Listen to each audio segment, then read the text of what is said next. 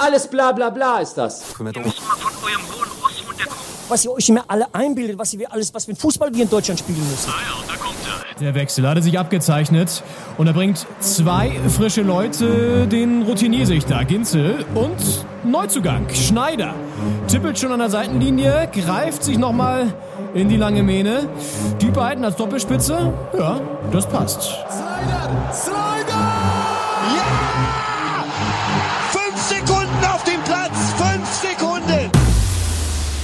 Doppelspitze, der Fußball-Podcast.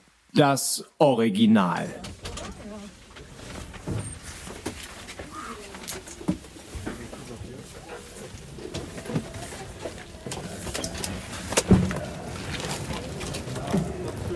Oh Gott, hier liegt Schnee.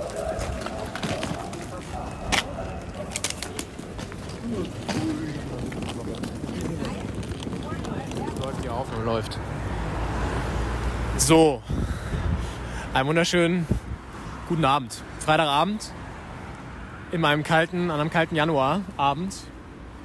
Henning Schneider und ich begrüßen euch. Leon Ginzel am Apparat hier am, am, äh, am Mikrofon. wir sind gerade aus dem Zug gekommen. Henning, wo stehen wir denn? Wir stehen hier auf dem, ich würde sagen, Bahnhofsvorplatz in Bochum, Bo Ja. Bochum Hauptbahnhof. Ja. Und äh, ich habe da so ein kleines Schild gesehen mit äh, Fußballroute oder so stand da drauf. Oh. Äh, da können wir vielleicht noch mal ein bisschen Fußballkultur schnuppern. Nice. Und Route mit OU oder U? mit OU.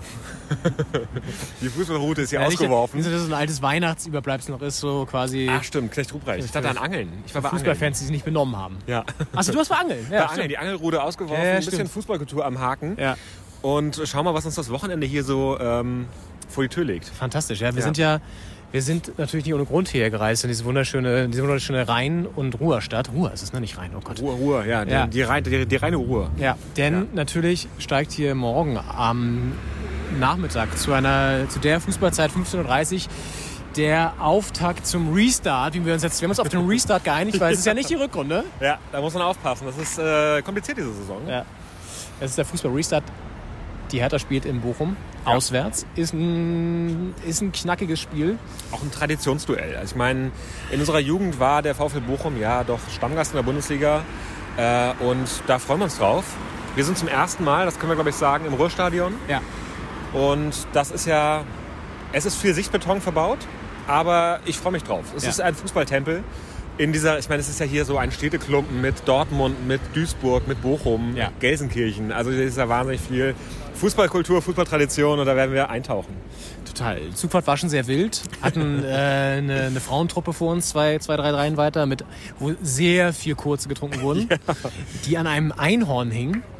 Ich glaube, es rosa Schweif. ging in Richtung Junggesellenabschied. Ja, ja, ja, Ja. Aber es war, glaube ich, eher so alte Freundinnen sehen sich wieder Kann auch sein. und fahren jetzt zum Wochenende nach Köln. Geht ihr nach Köln weiter? Ja, stimmt. Der Zug fuhr nach Köln weiter. Ähm, da ist auch, glaube ich, nicht mehr viel zum Aussteigen zwischendurch. Ich Nee, glaube, nee. wir sind ja bald in Köln. Also, wobei der hat sehr oft gehalten. Da kann auch sein, dass er noch. In Gütersloh unter anderem. Ja, Ja. in Bielefeld und Gütersloh. Und Ja. wer in Ostwestfalen schon unterwegs war, weiß, das ist nicht unbedingt notwendig. In OWL. Ja. ja. OWL, wie man sagt, wenn man cool sein möchte. Ja, gut. Äh, jetzt sind wir hier in Bochum und äh, haben einiges schon über Stadt gelernt. Das werden wir euch noch vielleicht im Laufe der Folge so präsentieren. Was wir, haben noch Wikipedia-Wissen gerade im Zug Ja. angewandt. Viel über das weltbekannte Musical, was hier ist, gelernt. Es gibt nämlich einen Superlativ, der damit in Verbindung steht. Welches Spiel, welches Länderspiel hier zuletzt ausgetragen wurde der deutschen Fußballnationalmannschaft der Männer, auch das haben wir gelernt. Also einiges und werden jetzt mal zum Hotel streiten, das im berühmt-berüchtigten Bermuda-Dreieck liegt. Ich habe Angst. Ja, komplett. Also Bermuda-Dreiecke gibt es ja äh, in mehreren Städten, aber ich glaube hier in äh, Bochum ist eines der der turbulentesten, ältesten. eines der ältesten, eines der wildesten und äh, in dessen Epizentrum werden wir äh, nächtigen heute Nacht Ja. und uns vorbereiten auf die Bundesliga-Partie. Jetzt gerade läuft ja schon wieder Bundesliga, der Ball Richtig. rollt. Ähm, die Bayern empfangen im heimischen äh, Allianzstadion, nein, Arena heißt es, In der äh, Arena. den RB aus Leipzig, Ja. unseren Lieblingsverein aus dem schönen Sachsen. Und da steht im Tor ja Jan Sommer. Aber da werden wir vielleicht auch später nochmal drüber reden. Da werden wir auch noch drüber reden. Auch bei der alten Bekannten, der Hertha da wieder an der Seitenlinie steht, Bruno Labbadia, hat ja den VfB Stuttgart jetzt quasi beglückt mit seiner Traineranwesenheit. Auch das, es gibt sehr viele Taxis hier in Bochum. Das ist das Erste, was mir auffällt. Das ist immer so, eine, so ein Synonym für so eine Partystadt. Ja, ist das Gegenteil von Silvesternächten, weil da gibt es gar kein Taxi, also sind alle unterwegs. Ja. Äh, es gibt auf jeden Fall keins Ja. Verfügbares. Hier gerade sind äh, grob überschlagen zehn Taxen stehen hier Mehr, rum. mehr. Auch Großraum. 12, 13, 14, 15. Also wirklich äh, für jeden Taxigeschmack ist hier was dabei. Ja. Und wir werden an denen vorbeilaufen. Genau. Äh, Hauptstraße entlang, zweite links, da ist unser Hotel. Aber wir schon, so, so, so, schon leichten, leichten Kohldampf und auch ein bisschen Bock. Ja. Und ich würde sagen, ja, wir schauen uns mal Bochum an. Also mehr dann in der Folge. Wir haben morgen ein heißes Date am Vormittag Ja. mit einer Reporterlegende. So viel können wir verraten. Auf jeden Fall. Da, da ist eine Stimme zum Wiedererkennen. Ja. Und äh, Übrigens auch, der auch im Wikipedia-Artikel steht, nur mal so. von Bochum, ja. Ja, nur mal so. Offiziell Nur mal so. Wikipedia der Stadt Offizielles, Bochum. Ja. ja. Und Wik- Wikipedia, das ist ja quasi so, so Oscar. Das ist ja Champions League. Das, das ist eine, eine Ehre. Ja. Ja. Gut, äh, wir legen los. Melden uns natürlich immer wieder hier mit so, ihr kennt das von unseren Live-Folgen mit so kleinen Snippets und dann natürlich auch aus dem Stadion. Wir haben schon Bock, wir werden das natürlich noch mal ein bisschen vorbesprechen. Was erwartet die Hertha? Was, was wird jetzt auch in der anstehenden ja, Abschluss der Hinrunde, Rückrunde dann so, so an Themen da sein? Und vor allem auch personell gibt es noch mal einige Veränderungen. Das werden wir alles analysieren und euch am Bochum teilhaben lassen an der Tradition, an der Kultur her. Und wir kämpfen uns jetzt durch diese kalte Nacht. Das ist wirklich, das ist eisig Oh, hier. kalt. Okay, gut. Bis später. Goretzka gelb. Der Wattenscheider. Jung. Wahnsinn. So, wir melden uns jetzt hier aus dem Hotel. Ganz nah am Bermuda-Dreieck. Der Ruhrstadt Bochum, der Weltstadt Bochum. Im Hintergrund läuft das Spiel Leipzig gegen die Bayern. Wir müssen eine kleine Korrektur machen, das ist natürlich nicht in München, so wie von uns fälschlicherweise angenommen, sondern von im Stadion des äh, Leipziger Clubs. Und die haben auch gerade tatsächlich einen Ausgang erzielt. Das ist der erste Gegentreffer, den Jan Sommer im Dress des FC Bayern kassiert und sieht er da unglücklich aus, schwer zu halten. Ne? Schwer zu halten, weil er da mit Upamecano auf der Linie jemanden hat und ja, bitteres, bitteres Ding natürlich. Aber hat er sofort den Reklamierarm oben. Ja, da hat er schon gelernt. Da hat er sich äh, bei Neuer abgeguckt, glaube ich. Das lernen die im Training, glaube ich, einfach direkt. Obwohl, hat er überhaupt mit trainiert? Es ist ja wahnsinnig spontaner Transfer Zug, gewesen. Auf der Zugfahrt nach München hat er, glaube ich, trainiert, da auf der A irgendwas ne, am äh, Kreuz. Und ähm, Ja, aber das Ja, der Sommer. Treffer zählt. Ausgleich. Es ist der erste Gegentreffer für Jan Sommer. Welcher deutsche Entertainer hat in den letzten Tagen hier in Bochum ein Konzert gespielt? Das ist die Frage, die ich Henning Schneider jetzt schon seit einer Viertelstunde stelle und er kommt nicht drauf. Wir haben ja ein kleines Quiz gemacht auf dem Weg, haben ein bisschen was über Bochum gelernt und diese Frage stelle ich ihn jetzt schon zum zehnten Mal. und Er kommt nicht drauf. Er hat ein Buch von diesem Entertainer in seinem Regal stehen. Dieser Entertainer ist in aller Munde. Stargast auf dem Konzert war Herbert Grönemeyer, das hast du rausgefunden. das habe ich rausgefunden. Weiter kommst du nicht. Ist, ist das Mikrofon an? Sind Es ist wir- an, es ist wirklich an. Wir machen dieses Quiz jetzt es läuft. on air weiter. Da ist, das leuchtet rot, es sieht alles danach aus. Sommer hat ihn, Sommer hat ihn. Sommer hat ihn sicher. Ähm, ja, ich werde da noch jetzt äh, die nächsten Tage drüber nachgrübeln. Ich weiß nicht, morgen äh, Abend trennen sich die Wege hier von uns. Ähm, bis dahin sollte ich es erraten haben. Wenn ich heute Nacht schlafen möchte, habe ich es besser vorher schon erraten. Ähm, Welcher deutsche Entertainer hat in den letzten drei Tagen hier in Bochum ein Konzert gespielt? Er befindet sich gerade auf Tournee mit einem Orchester. Ah! Und da scheint jetzt der Groschen gefallen zu sein. www.langeleitung.de und Henning, wer ist es? das Buch habe ich natürlich gekauft, das ist Jan Böhmermann. Der war auch in Berlin schon äh, zu Gast in der Max-Schmeling-Halle, glaube ich. Und ähm, Warst du da eigentlich? da war ich nicht, nein. War ich, glaube ich, war auch nicht in Berlin, als das war. Ich glaube, ich war da auf Reisen. Auf Reisen, klar. Man ist natürlich auf Reisen gewesen. Auch ich war auf Tour, nicht nur Jan Böhmermann, der geschätzte, auch Podcast-Kollege natürlich äh, von klar. uns. Also Entertainer gesagt, kommt hier ganz schön ins Rollen. hättest du Pod, äh, Podcaster gesagt, wäre ich natürlich sofort drauf gekommen, aber er ist, er ist auch Entertainer. Entertainer. Das ist, ich glaube, da, da, da würde er firmieren. Witzvogel, Spaß, äh, Ja, ja, genau, so Spaßkeks. Satiriker, wäre noch sowas. Aber nee, nee. Entertainer. Ja, also die Bayern sind hier schon im Restart mit drin. Wir starten jetzt ja auch gleich durch ins Bermuda-Dreieck. Ähm, wollen noch eine Sache auflösen. Das letzte Länderspiel der deutschen Fußballnationalmannschaft der Männer hier in Bochum war 1993 mit so Granden wie Jürgen Klinsmann, Ulf Kürsten, Kohler, Effenberg. An der Seite stand Berti Vogt. Lothar Matthäus. Lothar Matthäus hat gespielt. Das war ja der amtierende Weltmeister von 1990, der bis er abgelöst wurde 1994 durch Brasilien. Und ähm, das, ja, dass es das letzte Länderspiel der, der Herren A-Nationalmannschaft in Bochum war, ist äh, ein Skandal. Ist ein großes Wort, aber es ist eine Überraschung auf jeden Fall, weil es ist ein tolles Stadion, das wir morgen sehen werden. Und ähm, ja, wer war der Gegner? Lagen 0-1 hinten. Es ging 6-1 aus. Ja, das war eine furiose zweite Halbzeit. 0-1 zur Pause war es, richtig? 0-1 zur Pause, ja. Ja. Dann haben sie sechs Buden noch gemacht. Das, äh, da, wer da früher gegangen ist zur Pause und man dachte, das wird hier ein Reinfall. Wer da schon äh, war, der hat, sich, der hat sich auch geärgert da 1993. Ja. Man hatte zum Glück kein, kein Handy dabei damals, wo man irgendwie einen Live-Ticker gehabt hätte. Also wahrscheinlich hat man es am nächsten Tag in der Zeitung erst gelesen. Aber Übrigens 93, das ist ja quasi fast wirklich 30 Jahre her, ne? 2003, ja, 2013, 2023, ja, 30 Jahre. das ist äh, wirklich auf den Tag dran. Nein, das nicht, aber, Aber fast. Februar. Februar, war's. ja, Das ist gar- fast auf den Tag 30 Tage, äh, 30 Jahre, 30 Tage. Ja. Auf das Jahr 30 Tage. Ja. Ähm, der wer war der Gegner? Willst du es auflösen? Äh, ja, es war Ghana. Es war Ghana, ein Freundschaftsspiel, 6-1 gewonnen. Wahnsinn. Wahnsinn, ja. Und äh, das ist natürlich, es ist eine Fußballnation, aber es ist Ja. auch ein, ein kleiner Staat und äh, ja, also äh, wir haben es ja auch als Rätsel vorhin gemacht, wir haben ein kleines Quiz draus gemacht und äh, ich habe lange rumgeraten mit vielen Hinweisen, bis ich Ja. drauf gekommen bin. Ja. Ähm, da war ja Kevin Prinz Boateng war der entscheidende Hinweis. Stimmt, den habe ich dir auch gegeben, ja. Toni Jeboa wurde übrigens damals ähm, eingewechselt oder hat gespielt, auch von Anfang an wahrscheinlich sogar. Klar, ja. Ja. Ja, also äh, das also ein bisschen zur Fußballkultur und Historie, während die Bayern hier jetzt ein bisschen kommen in der zweiten Hälfte. Wir werden uns jetzt mal hier der kulinarischen Komponente widmen. Ja. Wir sind in einem Hotel mit zwei Restaurants ja, wirklich. und zwei Eingängen, vorne und hinten. Und äh, dabei sind wir noch umringt von, von Restaurants. Also wir müssen mal gucken, ob wir jetzt hier in-house quasi äh, eine Lösung finden. Ja. Äh, hier in einem der zahlreichen Restaurants essen. Es ist wirklich fühlt sich an wie so ein Kreuzfahrtschiff. Wenn man zwei Restaurants zur Auswahl. Voll. Ähm, Und es wäre auch ein richtig geiler Move, wenn wir jetzt an der Rezeption fragen, können Sie uns ein Restaurant empfehlen? was sozusagen die Rezeption ist quasi Teil des Restaurants. Also wir sind da vorhin einmal durchgestiefelt. Stimmt, ja. Das ist auch richtig weird. Das heißt, man fragt in einem Restaurant, ob man ein Restaurant vorhin bekommen ge- kriegen kann. Ähm, oder wir, wir schauen uns halt äh, draußen um. Mal gucken.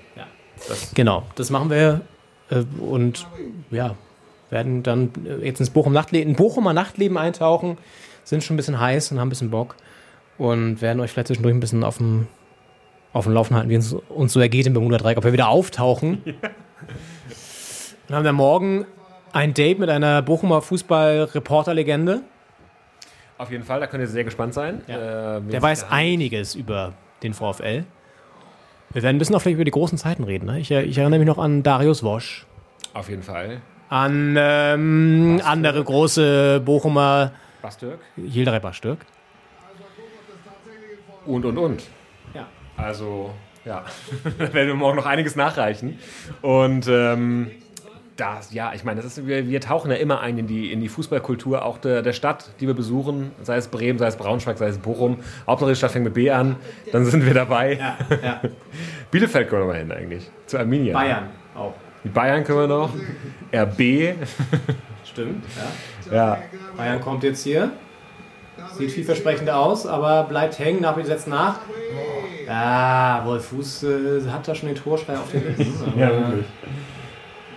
Stark durchgesetzt von Davis, was glaube ich. Ecke für die Bayern. Gut, und damit gehen wir ab. Wir sind gleich wieder zurück Ja, aus dem Bermuda-Dreieck. Bleibt dran. Dann vielleicht noch die Auflösung, welchen Superlativ das Musical hier Starlight Express trägt und welcher berühmte deutsche Medienpreis hier auch verliehen wird. Das da habe ich dich auch gefragt. ja. Das ging ein bisschen schneller als, äh, als Ghana und äh, Böhmermann. Stimmt. All das gleich hier in der weiteren Verlauf der Folge aus Bochum. Morgen ja der Restart. Hertha in Bochum. Wir sind heiß, wir haben Bock. So. Ah, die Taxe legt noch ab. Und wir sagen Hallo an diesem wunderschönen Samstag Morgen, es ist äh, früher Vormittag. Der Raureif liegt noch auf den Straßen Bochums und wir sind ein bisschen außerhalb, nach außen, in, in die, naja, Vorstadt wahrscheinlich nicht, aber äh, es ist nicht mehr Downtown Bochum. Auf jeden Fall, es sah schon ein wenig ländlich aus und äh, Ja. die Sonne scheint, würde man gerne sagen. Leider ist es ein, ein leichter grauer Dunst liegt über der Stadt. Es ist eisekalt, es sind äh, leicht unter Null. Ja. Und äh, das Taxifahrer hat uns gerade schon verraten, dass es heute im früheren Morgen, äh, wo er schon unterwegs war, noch ein bisschen kälter war. Es ist schon wärmer geworden, aber trotzdem immer noch äh, sehr, sehr kalt. Und hier möchte gerade jemand einbiegen. ja, wir sind in einem, ja, es hat schon einen leichten Vorortcharakter zwischendurch auf der Fahrt. Hat man schon so Weiden und Wiesen gesehen, würde ich sagen. Ja. Ähm, aber jetzt ist es hier wieder doch eine belebte kleine Straße. Ja. Häuser links und rechts, parkende Autos und auch schon fahrende Autos. Ja. Und Zwei, also ein Haarstudio, ein Kosmetiksalon, auch ein Klassiker im Vororten meistens. komplett, ja. Und da ist schon der Mann, der uns gleich empfangen wird. Er scharrt schon mit den Hufen. Als alte Reporterlegende. Insofern haben wir schon verraten. Wir gehen jetzt hier die Straße rüber. Schönen guten Morgen. Guten Morgen. Hereinspaziert. Vielen Dank. Danke, dass du uns empfängst. Ach, hier. Müssen wir jetzt müssen wir unsere Füße da abtreten oder können wir auch rübergehen? Kleiner Spaß. Ah. Machen wir. Ja. Schön. Ach, toll. Wir haben noch nicht verraten, ähm, deinen Namen haben wir noch gar nicht fallen lassen. Wir haben immer nur gesagt, Reporterlegende, seit äh, zig Jahren schon mit dem VfL verbunden. Aber jetzt können wir es verraten, wir sind bei Günter Pohl zu Hause. Guten Tag. Grüß dich. Grüßt euch. Ist natürlich ein bisschen ähm, unfreundlich, mit dem Mikrofon so rein zu, zu platzen, aber so sind wir manchmal. Ja, das ist doch gut so. Das ist doch, ich kenne das. Du bist ja auch schon seit Ewigkeiten. Ich äh, schmeiß aber kurz hier unten runter, ja, wenn es okay ist. Ist das hier schon die Reporterausrüstung fürs Stadion später? Ja, das ist die Ausrüstung, klar. Zwei Stunden vorm Spiel bin ich immer im Stadion. 13 Uhr holt mich mein Taxi ab und dann geht's los. Fest Endlich getaktet. wieder. Endlich wieder. Ja, wir äh, werden uns hier noch kurz auskleiden, sind dann, äh, melden uns dann gleich sofort sozusagen wieder aus dem ähm, Wohnzimmer von Günter Pohl. Und dann geht es natürlich um den VfL und um das Spiel heute auch. Bis gleich. So, wir sind jetzt hier im Wohnzimmer angekommen von Günter Pohl und wir haben ja dich die ganze Zeit schon beschrieben als Reporterlegende, als äh, VfL Bochum Urgestein irgendwie auch. Erzähl mal, wie war dein Weg? Du arbeitest jetzt für Radio Bochum, berichtest immer live aus dem Stadion. Wie war dein Weg zum VfL? Oh, das war, also als Kind, 65, war ich VfL-Fan. Der berufliche Weg war sehr umständlich und dornreich. Schwarzes Schaf einer Arztfamilie, von der Schule geflogen, acht Jahre bei der Marine. Dann während der Zeit meine Frau kennengelernt, alle schulischen Sachen wie Abitur, Büroausbildung, dann Büroleiter bei Karstadt. Ja, und dann nach der Scheidung habe ich dann gedacht, so, jetzt machst du ein Hobby zum Beruf. Und das mache ich mittlerweile seit über 35 Jahren. Immer selbstständig gewesen, äh, nie fest angestellt. Und ich habe immer ausgesucht, was ich mache. Und ich muss es wohl ordentlich gemacht haben, denn sonst wäre wär ich nicht da. Damals konnte man ja auch mit Journalismus und mit Arbeit noch Geld verdienen. Bist du Ur-Bochumer? Bist du in Bochum geboren? Ich bin in Bochum geboren, ja. Also war es für dich auch immer klar, wenn Fußball, dann VfL? Ja, obwohl ich beruflich auch andere Sachen gemacht habe im Bereich Sport und Fußball und anderen Sportarten. Aber mein Verein war immer der VfL und ich werde in diesem Jahr werde ich 70. Ich werde in diesem Jahr 50 Jahre auch Vereinsmitglied sein. Ich habe dann noch ein Jubiläum 50 Jahre Gründer der Fanfreundschaft Bochum-Bayern, da war ich dabei. Ja, und dann äh, mache ich eine Charity-Veranstaltung für Lichtblicke. Das ist eine Institution der privaten Radios, die in diesem Jahr 25 werden. Und ich mache eine Charity-Veranstaltung im Oktober. Ich habe vor neun Jahren, also vor neuneinhalb Jahren, aus Anlass meines 60. Geburtstags eine Charity-Aktion gemacht, danach aller, Abzug aller Kosten 65.000 Euro gespendet. Ja, und diesmal habe ich mir vorgenommen, dass ich 100.000 Euro spenden möchte. Und also ich bin durch und durch mit Bochum verbunden. Ja, Wahnsinn. Ähm, Das ist ja immer so in Berlin sind ja viele zugezogen. Da ist es schwierig, so eine Identität aufzubauen mit Hertha. Das ist also der Verein, den wir äh, so, also unser Verein quasi. Und wir sind ja auch nicht aus Berlin, ursprünglich kommen aus Flensburg beide. Das ist ein ganz anderer Zusammenhalt dann irgendwie auch. Und das ist ja auch die Schwierigkeit für Hertha gerade, die, die Leute ins, ins Stadion zu locken. Wie würdest du denn so diesen ähm, Verein, dein Herzverein so beschreiben? Also was macht den VfL Bochum zum, zum VfL Bochum? Ja, das ist vielleicht eine Plattitüde, aber das ist wirklich noch einer der letzten Erstligisten zum Anfassen. Du kannst also, wenn du zum VfL gehst, je, nach jedem Training Autogramme machen, Selfies holen. Es gibt zwar zwei, drei Einheiten, die äh, unter Ausschuss der Öffentlichkeit sind, aber danach bewegen die Spieler sich durch einen ordnerfrei geschützten, äh, nicht geschützten Raum und können ihre Selfies machen. Der VfL ist ein sehr bodenständiger Verein. Das liegt auch daran, dass Ilja Kenzig, der Finanzvorstand, sehr darauf achtet.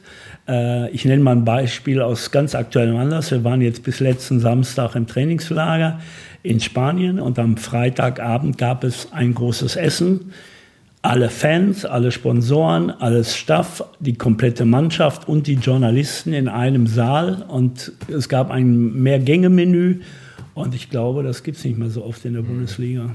Was ja auch den Zusammenhalt nochmal stärkt, ne? wenn du sozusagen dann immer so als Einheit dich dann auch so gibst in solchen Sachen und so. Ähm, erinnerst du dich noch sozusagen an deine ersten Stadionerlebnisse auch? War das damals auch schon so oder hat sich das irgendwie nochmal verändert? Nein, das war ja noch früher viel einfacher. Und es gibt so eine lustige Anekdote. Der VfL ist 65 durch Losentscheid in die damalige Regionalliga aufgestiegen. Das war die zweithöchste Spielklasse. Und als der VfL dann in die erste Liga 71 aufstieg, da hat mir ein Spieler sein Trikot gegeben. Ich glaube, das hat es vorher in Deutschland noch nie gegeben.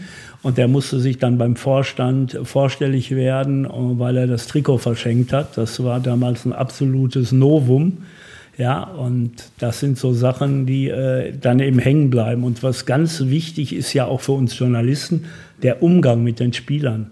Ich habe also, ich glaube, es gibt nicht mal viele in Deutschland, die die Telefonnummern von 90 Prozent aller Spieler haben, wo man, ich glaube, das habe ich noch nie gehört, außer bei mir, dass man am Mittwoch dem Spieler sechs Fragen schickt und du kriegst per Sprachnachricht die sechs Antworten und das von, das eben mehrere Spieler. Äh, Unter Thomas Reisk hat auch der Trainer mir nach jedem Spiel, auch wenn ich ihn nicht mehr persönlich erreicht habe nach der PK, äh, mir ein Statement zum Spiel geschickt. Das hat sich in Corona natürlich als sehr hilfreich erwiesen, weil du ja gar nicht an die Spieler rankamst. Es ist aber jetzt auch immer noch so, ja, ich hab, kann ich dir gleich mal am Handy zeigen. Ich habe also an Hofmann, an Stöger und an den Kapitän äh, mehrere Fragen geschickt und gesagt, bis Mittwoch 22 Uhr müssen die da sein. Und wenn ein Spieler sich entschuldigt, weil er erst am Donnerstag kommt, dann glaube ich, ist das noch außergewöhnlich. Ich habe in Dortmund bis vor ein paar Jahren auch gearbeitet und Schalke gemacht. Ja, und wenn ich gesehen habe, wie da mit den Medien umgegangen wird, dann würde ich, könnte ich, also wenn mir ein 18-Jähriger sagen sollte, ich sage, ich drei Fragen stellen und der sagt mir, nee, ich habe keine Zeit, ich muss zum Friseur, äh, dann wäre das mein letzter Arbeitstag bei dem Verein gewesen, weil dann könnte ich nicht mehr in den Spiegel gucken. Also ein bisschen anders in Bochum und, und intimer dadurch auch, ne? Ähm, wie, wie, weißt du noch so konkret, wie es war, als du zum ersten Mal ins Stadion gegangen bist, als kleiner Steppke? Wie, weißt du, wie alt du warst und was das für ein Spiel war noch ungefähr? Ich war äh, 12, 13, Regionalliga West und das ging dann schon ziemlich intensiv los. Ich weiß nicht mehr, welches erste Spiel der Regionalliga West war, aber ich war dann auch auswärts mit damals vor wirklich äh, zu den Zeiten Mitte so um zwischen 65 und 70, 71 fuhr zu jedem Spiel hier im Westen ein Sonderzug oder mindestens einer. Und da war ich mit, welches Spiel es genau war, weiß ich nicht mehr, aber es ging dann ja relativ zügig nach oben und so die ersten Spiele, an die, die man natürlich nie vergisst, sind die Pokalspiele 68. Damals hatte der DFB-Pokal ja noch einen anderen Modus. Man musste sich erst auf Landesebene in NRW qualifizieren. Und der VfL spielte dann in der ersten Hauptrunde gegen Karlsruhe, in der zweiten erste Liga, zweite Runde Stuttgart erste Liga, dritte Runde Mönchengladbach erste Liga, vierte Runde Bayern München erste Liga und verlor dann das Pokalendspiel in Ludwigshafen gegen den 1. FC Köln. Und an die Spiele kann ich mich noch sehr gut erinnern. Ähm, noch eine andere, ganz andere Fußballwelt irgendwie auch, ne? Äh, wir haben gestern lustigerweise so ein bisschen auch noch so recherchiert, äh, so zur, zur Historie vom VfL. Auch so die ganzen Trikotsponsor nochmal durchgegangen. Ist ja auch irgendwie so, so, so, so, ein- so ein Ding, äh, was, wo man so sehen kann, wie so ein Verein irgendwie auch entwickelt mit Faber, damals noch der Lotterie und sowas alles. Hast du ein Lieblingstrikot? Also hast du irgendwie so ein, zwei, wo du sagst, die, die hänge ich mir auf? Ich habe äh, zu meinem 60. Geburtstag alle meine Trikots versteigert aus der ganzen Welt. Ich hatte also Nationaltrikots, alles original. und habe die 22.000 äh, Euro als Grundstock für die Gala genommen. Ja. Da waren zum Beispiel Trikots bei wie Ribery, französische Nationaltrikot, Guido Buchwald und Juventus Turin, Jürgen Kohler, äh, Tottenham, Steffen Freund und zu denen ich Kontakt habe. Und die sind alle versteigert. Und jetzt werde ich so nächsten Monat nochmal wieder einsammeln, um die Summe eben zu erhöhen. Äh, bei der dann nochmal werde ich, weil wenn die Trikots alle kommen, die mir zugesagt sind, dann werde ich eine innerhalb der Gala die drei Top-Trikots äh, versteigern und die anderen dann eben über die Radiosender an den Orten. Ähm, auch Darius Wosch vielleicht dabei, ein Bochum-Trikot oder? Darius Wosch habe ich, das, er- ich habe ja zwölf Jahre die Nationalmannschaft begleitet und Darius Wosch erstes Länderspieltrikot mit dem ersten Länderspieltor für die damals BRD. Das habe ich gehabt und das habe ich auch versteigert, ja. Ja so, zum Beispiel eine Parallele auch zu äh, Darius Wosch. Also, ich war auch zum, vor ein paar Jahren zum 50. Geburtstag von Darius Wosch eingeladen. Auch das ist ja im Fußball eher jetzt eine Seltenheit, dass man äh, zu sowas eingeladen wird als einziger. Und das ist ja so auch so ein Gesicht des VfLs, wenn man so, so zurückgeht. Ja, er war ja auch bei Hertha und ich habe das ja verfolgt und damals gab es ja auch mal Gespräche mit Valencia, da saß ich quasi einen Raum weiter und habe das alles äh, mitbekommen. Äh, es ist schon, schon, war- ist schon spannend gewesen alles. Und der andere Name, der immer fällt mit dem VfL, ist ja Peter Neururer. Das ist ja, der ist jetzt ja auch noch sehr präsent in den Medien eher als jetzt so als Fußballtrainer oder so. Aber würdest du sagen, dass der auch irgendwie so für den VfL steht oder so? Oder ist da, wie, wie, wie was hat ein Standing aktuell hier? Das hat sich im Laufe der Jahre gewandelt. Also die Zeit mit Peter Neurohr war erfolgreich, die war wunderbar. Aber Peter Neurohr ist ein Mensch, der äh, seine Klappe nicht halten kann, den du nachts um drei Uhr anrufen kannst, ob, du die, ob, ob Scholz zurücktreten muss, dann gibt er dir eine halbe Stunde Auskunft. Das macht für die Medien ja alles sehr schön sein, aber wenn man das kontinuierlich verfolgt, ist das natürlich auch viel daneben. Und was mich so wahnsinnig gestört hat und wo ich es eben seitdem beim guten Tag belasse und ihn auch nicht mehr anrufe und wir waren wirklich sehr, sehr gut, dicke, ist, als er damals auf dem Golfplatz zusammengebrochen ist und sich alle und wir auch und ich auch sich um sein Leben gesorgt haben. Und zwei Tage später sehe ich im Fernsehen in der Pressekonferenz von Sport 1 und irgendwie der im Krankenbett live interviewt wird. Und da habe ich gedacht, too much. Ja, und seitdem das ist halt Peter Neurohr, den wird man nicht ändern, der ist halt so. Man soll es ihm auch nicht übel nehmen, aber man muss vielleicht auch verstehen, wenn sich dann der eine oder andere zurückzieht. Weil man macht sich Sorgen um einen Menschen, den man wirklich mag. Und äh, der hat, sobald der wieder zu sich kommt, versammelt er die Fernsehstation an seinem Krankenbett und gibt eine Pressekonferenz. Also, da bin ich dann raus. Versteht? Kann jeder anders sehen, aber da bin ich raus. Ähm, du hast jetzt ein bisschen den VfL schon beschrieben mit diesem Zusammenhalt und den Fans und so weiter. Ist das auch so ein Synonym für Bochum als Stadt? Also passt das gut zusammen, weil Bochum auch so ist? Bochum ist so, äh, wir haben ja jetzt einen Schwaben als Trainer, Thomas Letsch, der äh, am, ja, gestern im Radio, in der Sendung, in der Morgensendung war und der gesagt hat, dass er das Ur Vorurteil hatte, dass die Bochumer total offen und direkt sind und das hat sich auch bestätigt. Und äh, der VfL ist ein Verein, wo, wo ich würde sagen, wo ich und den man jeden Fan schon kennt. Ja, durch das in die Jahre gekommene Stadion, was längst nicht mehr Bundesliga-tauglich ist, was aber einfach schön ist, äh, ist natürlich die Expansionsmöglichkeit äh, nicht sehr groß solange da sich nichts tut. Und, äh, aber das ist wirklich total familiär und auch so, wenn man so auf den WhatsApp oder Kanälen so, die man kennt die Leute und es ist alles noch, obwohl man ja nicht vergessen darf, vor 10, 15 Jahren hatte der VfL über Jahrzehnte 1250 Mitglieder, das plus minus 10 weil der Präsident Werner Altegör damals auf dem Standpunkt stand, jedes neue Mitglied ist Opposition. Und jetzt gehen wir auf die 25.000 zu. Das ist für, eine, für einen Bochum schon ein Quantensprung. Das ist natürlich nicht wie Bayern oder andere Dimension. Aber das ist natürlich schon deutlicher. Es geht in allen äh, Bereichen äh, bergauf. Im Merchandising, Sponsoring, in allem. Auch Stadion ist mit 26.000 an die Grenzen gestoßen. Der VfL hat eine sehr gute äh, Social-Media-Abteilung, muss man wirklich sagen. Die machen richtig gute Dinge. Und sie stellen sich jetzt auf, auch mit in allen Bereichen mit neuen Leuten. Ist mir manchmal ein bisschen zu viel, weil es kann ja auch wieder runtergehen. Also der Verwaltungsapparat wächst im Moment immens, weil man eben glaubt, dass das eben dringend erforderlich ist. Ich sehe die eine oder andere Maßnahme vielleicht ein bisschen skeptisch. Mhm. Ja, und äh, man weiß nicht, wie sich der Verein in 10, 15 Jahren entwickelt.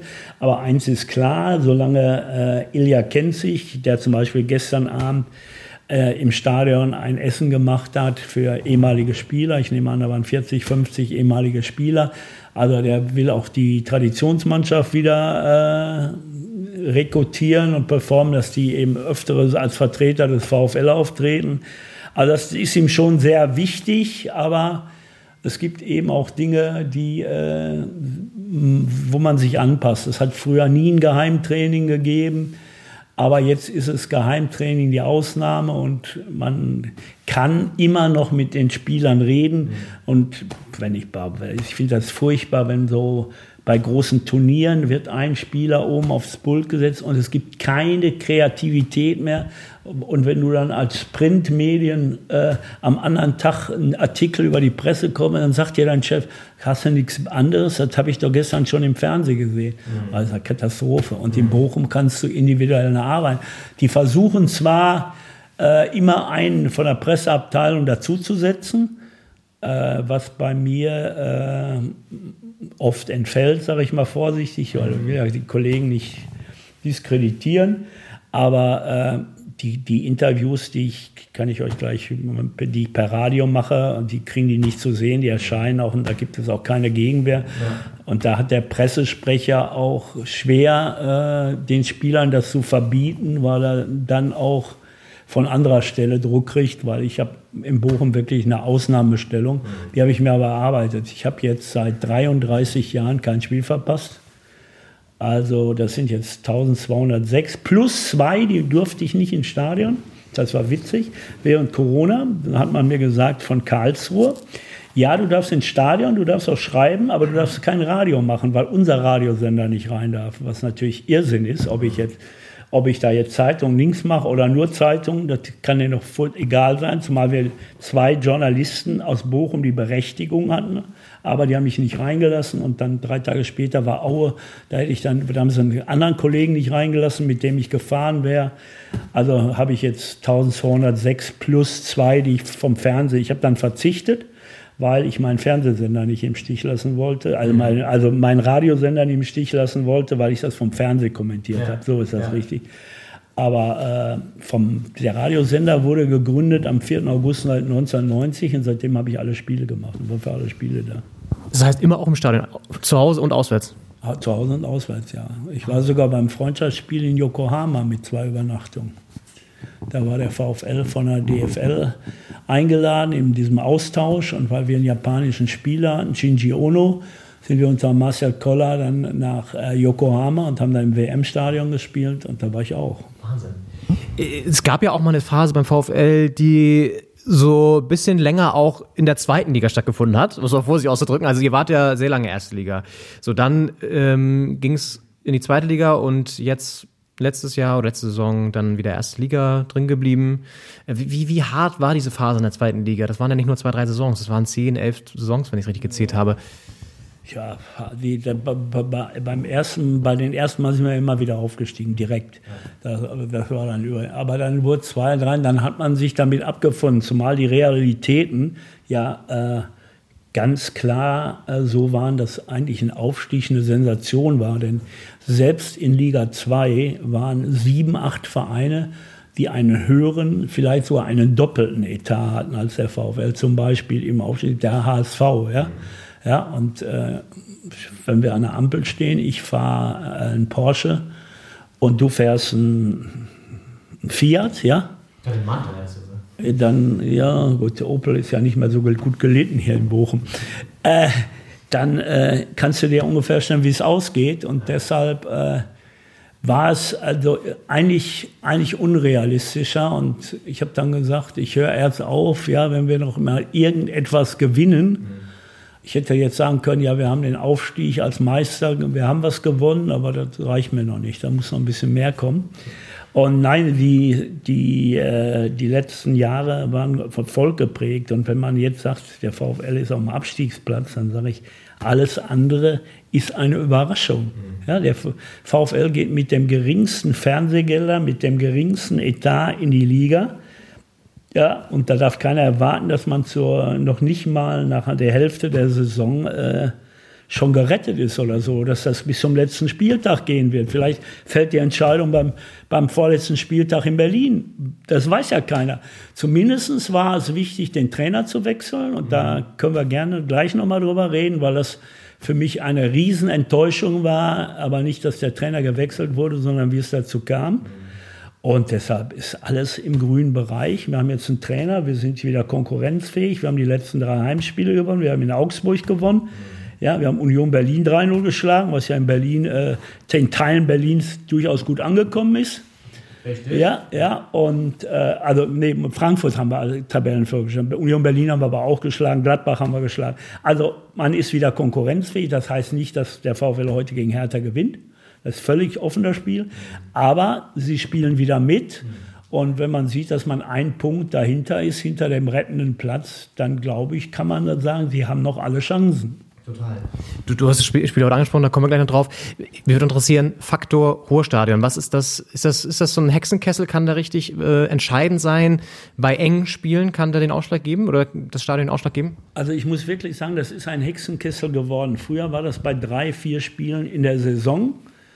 Dann vor Corona ging das äh, schon äh, richtig los. Und dann kam natürlich, ich kann mich erinnern, am vorletzten Zweitligaspieltag, auch, auch weil die alle nicht ins Stadion durften, ausgehungert waren, haben die Mannschaft die Abfahrt des Busses nach Nürnberg, 5000 kamen da, am Freitagnachmittag, nee, am, so viel war Sonntag, am Samstagnachmittag um 5000, die Polizei wusste gar nicht, was da los war, um die Mannschaft zu verabschieden, trotz Corona. Ja. Und das.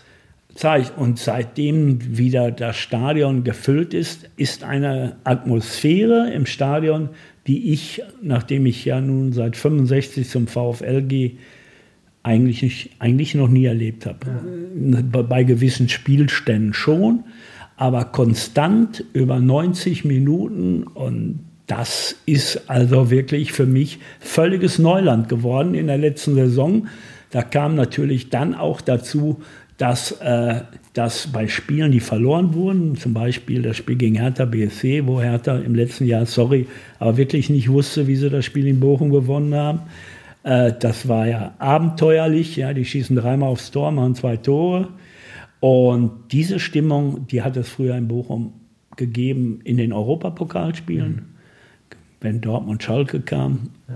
Bayern vielleicht, wenn es ein bisschen gut lief aber auch bei Rückstand und dass beim, bei einem 0 zu 7 die Mannschaft in der Kurve sich verabschieden muss, äh, das, und das ist, glaube ich, schon in der Bundesliga wieder eine, ein Merk, also eine Ausnahme. Ja. Weil das, und das äh, werdet ihr vielleicht heute erleben, denn das ist wirklich noch großartig und das ist unfassbar, was sich da entwickelt hat das ist eigentlich das Positivste, was sich entwickelt hat, dass die VfL-Fans, glaube ich, jetzt langsam begriffen haben, dass jedes Spiel in der Bundesliga und in der zweiten Erlebnis ein Erlebnis ist mhm.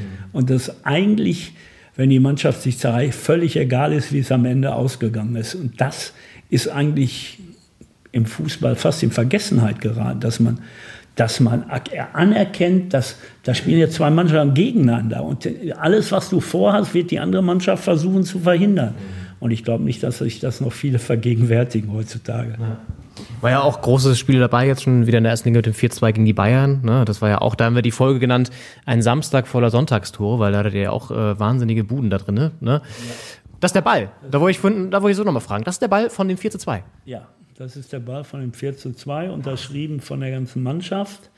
Und Kurze Erklärung, wir, wir, gucken hier auf eine Vitrine, ähm, Glasvitrine, da drin ein orange-weißer Fußball Mit Unterschriften der gesamten Mannschaft, nehme ich an? Mit der Mannschaft. Und Sebastian Schinzilotz hat mir den nach dem Spiel übergeben. Den hat er sichergestellt und hat mir, nee, haben wir ein paar Tage später übergeben. Und der wird natürlich in der, bei der Charity-Veranstaltung äh, versteigert. So lange ist er da in meinem Tresor, weil es war, es war eines von zwei Highlights, die äh, ich äh, ja, die mich einfach herausragend auch als Reporter gefordert. Ich bin ausgerastet, weil. Äh, Wie ungewöhnlich für dich. Wir, die Vorgeschichte: Wir verlieren 7-0 in München. Nach neun Minuten macht Lewandowski in Bochum das 1-0 und 30 Minuten später führen wir 4-1. Das kann man nicht erfinden, das, das ist irre. Ja. und ähnlich Dortmund. Wir führen nach ein paar Minuten 2-0 dann gibt es zwei Elfmeter für Dortmund, die sehr, sehr strittig waren. Dann schießt der Haaland sich mit dem linken Fuß an die rechte Hacke und fälscht den Ball ab und es steht 3-2 für Dortmund. Und wir drehen das Spiel und gewinnen 4-3 in Dortmund und haben, haben damit den Klassenerhalt geschafft. Und das war also eine der längsten Nächte der Vereinsgeschichte, die ich auch in, meinem, äh, in der Neuauflage meines Buches festgehalten habe. Ja. Das werden wir natürlich auch noch verlinken. Du bist ja Buchautor, hast ja auch äh, den VfL sozusagen lyrisch, literarisch noch sozusagen äh, verewigt. Äh, Dortmund, nach Dortmund ist ja auch nicht so weit. Das heißt dann, äh, das ist ja dann auch es, war auch. es war auch sehr viel Kreative dabei, denn es waren normalerweise 80.000, sag mal, ich runde jetzt mal auf und ab, 80.000 gehen rein. Ja. 10% Karten kriegt Bochum, 8.000, aber es waren 10.000, 11.000 Bochumer im Stadion. Und das war, äh, das kann man nicht beschreiben. Ja. Wahnsinn. Äh, selbst du als Reporterlegende, das sind Momente, die man auch wirklich, wo man sich selber kneift, wahrscheinlich so ein bisschen. Ja, ne? ja, natürlich. natürlich. Also die Spiele, das Hinspiel gegen Dortmund, das 1-1, das war für uns schon großartig, ja. Und aber dann, dass man Bayern nach 0 zu 7 schlägt und dass man am vorletzten Spiel mich in Dortmund rettet, das war ja nicht nur, du hast gewonnen, aber dann kam ja die Erleichterung dazu, dass du dich gerettet hast vor dem letzten Spiel. Mehr geht nicht. Ja. Gut, das ist äh, erfolgreiche Geschichte. Heute ist natürlich wieder so der, der Bundesliga-Alltag. Ähm, wie viel Bock hast du, dass es jetzt wieder losgeht? Es war ja schon eine längere Pause, ne?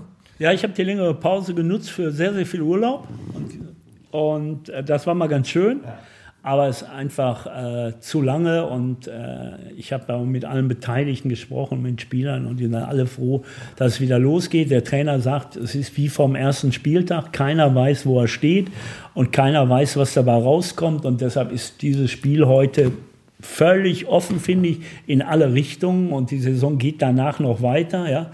Und ich bin felsenfest davon überzeugt, dass äh, heute äh, trotzdem vielleicht eine Vorentscheidung. Gewinnt der VfL Bochum, dann bin ich sicher, spielt er bis zum letzten Spieltag um den Klassenerhalt. Verliert der VfL Bochum heute, dann droht der gerade gewonnene, also die gewonnene Abstandsverkürzung wieder ein bisschen länger zu werden, weil dann kommen zwar Auswärtsspiele und also vom psychologischen her, wir hatten mal einen Manager, der hat gesagt, das ist kein Schlüsselspiel, das ist ein Schlüsselbundspiel. Aber die Saison ist, egal wie es ausgeht, noch nicht zu Ende. Ja. Cool. Vor allem, weil jetzt ja echt sehr schnell gleich drei Spiele kommen. Ne? Wir haben die englische Woche dann dazwischen und dann hast du gleich innerhalb von einer Woche quasi drei Spiele, also neun Punkte, die du haben kannst oder nicht haben kannst. Da kann natürlich echt schon einiges so passieren. Was fällt dir als erstes ein, wenn du an Hertha denkst? Du hast schon das Zinsspiel genannt. Da haben wir glücklich aus deiner Sicht äh, gewonnen. Das mag sein. Äh, trotzdem gibt's ja auch so Parallelen. Ne? Wir haben schon gesagt, Darius Wosch, äh, Yildiray Bastürk. Ähm, erinnerst du dich auch noch an Theophanes Gekas? Ja, natürlich. Theophanes Gekas ist ja ein Kultstürmer, allein dadurch, dass er Schalke die deutsche Meisterschaft versaut hat. Ja, weil Schalke hat das nicht dann hinterher verloren. Die haben das verloren, weil sie beim Abstiegskandidaten trotz 1 zu 0 Führung äh, damals Kevin Korani, ja, und das Motto hieß äh, 10.000 Schalker in eurer Stadt, Heimspiel in eurer Stadt und alle kamen in weißen Hemden. Und ich habe dann in meinem Kommentator etwas, etwas schräg gesagt, als dann äh, Misimovic und Gekas das Spiel gedreht haben. Und jetzt wandern die, die, unsere Nachbarn ab, gekleidet in weißen Leichenhemden. Und äh, dieses Spiel wurde also auch stundenlang noch auf der Kastropper Straße gefeiert, weil es war das zweite Mal, dass wir Schalke im Kampf um die Meisterschaft ganz wichtige Punkte weggenommen haben. Das eine Mal war, beim, war im Abstiegsjahr, da haben die in Bochum 1-1 gespielt, das waren dann auch zwei Punkte, die denen am Ende fehlten und äh, das war schon schön. Ja. Also der Giga ist eine positive Erinnerung hier. Ich merke schon, der, der war ja dann auch bei uns und so. Hast du noch? Ja, und ich stehe auch noch in WhatsApp-Kontakt, wenn er Geburtstag hat und Ach, so, ja. ja. Irgendwie ein cooler Typ, so. Irgendwie auch so Bundesliga. Also er hat ja nicht, war ja nicht wahnsinnig lange in der Bundesliga, aber trotzdem erinnert man sich irgendwie so an ihn, weil er irgendwie so ein Typ war. Ja, ne? er war ein Typ und der hat ja auch, äh, der war auch eine Stimmungskanone, ja. er hat ja auch auf der Theke Zirtaki getanzt im Trainingslager. Also Fanis Gekas äh, war. Seine Frau hat gesagt, er ist zu faul, um Deutsch zu lernen, er kann nur Cappuccino bestellen. gut, das ist schon mal gut. Ja. Das ist ja die halbe Miete schon mal drin. Äh, also es gibt eine gewisse Verbindung, sag ich mal, zwischen Bochum und, und Berlin und trotzdem sind sie irgendwie doch anders ne, im ganzen Vereinsaufbau und so weiter. Ja, allein schon von den Schulden her. Ne? Der VfL Bochum hat, wenn man ein Stadioncenter und alles mal zusammenzählt, dürfen das so sieben Millionen Schulden sein. ja. ja. Ja, das ist bei uns ein bisschen mehr. Er verdient bei Hertha ein Spieler, oder? Über Gehälter wird ja immer Stillschweigen vereinbart, deswegen ja. können wir das nicht sagen. Aber ähm, nee. Also ich kann dir sagen, dass es in Bochum keine drei Spieler gibt, die über eine Million verdienen. Mhm. Ja. Oh. Ja, da, da, reden wir schon über andere Dimensionen auf jeden Fall. Ähm, und trotzdem tabellarisch sind sie halt relativ eng beisammen und spielen, ich würde auch mal sagen, dass Hertha auch die ganze Saison gegen Abstieg spielen wird. Also da würde ich mal meine Hand für ins Feuer legen fast schon, weil dafür ist es dann irgendwie doch zu eng alles. Ähm, du hast schon gesagt, wird ist heute super schwer vorherzusagen. Uns fehlen zwei wichtige Spieler vorne, das könnte schon ein Vorteil sein, finde ich. So ja. gerade was so Offensiv-Power. Uns, zwei, uns fehlen auch zwei wichtige Spieler auf den beiden Außenverteidigerpositionen, ja. aber da ist ja rechts zwischen Gamboa und Janko äh, das Problem. Jetzt bricht sich Janko das Nasenbein muss aber spielen mit Maske, weil eben Gamboa sich im Training verletzt hat. Mhm. Und auf der anderen Seite heißt der Backup für unseren Brasilianer äh, gut, gut. Also Staflidi spielt auf jeden Fall auf der linken Seite und da hat er sich die Rippe gebrochen und deshalb spielt unser Brasilianer. So. Ja.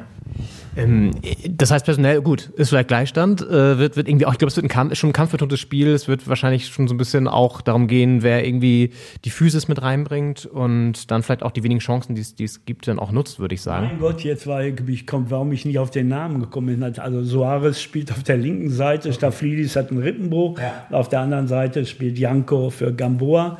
Da fehlen dann die Backups, aber ja. ansonsten ist der VfL relativ gut aus dieser ganzen Geschichte gekommen und da Janko ja äh, mit dieser Maske spielen kann und auch trainiert, äh, ist der VfL eigentlich gut gerüstet. Wir werden sogar einen Flügelstürmer gar nicht im Kader haben.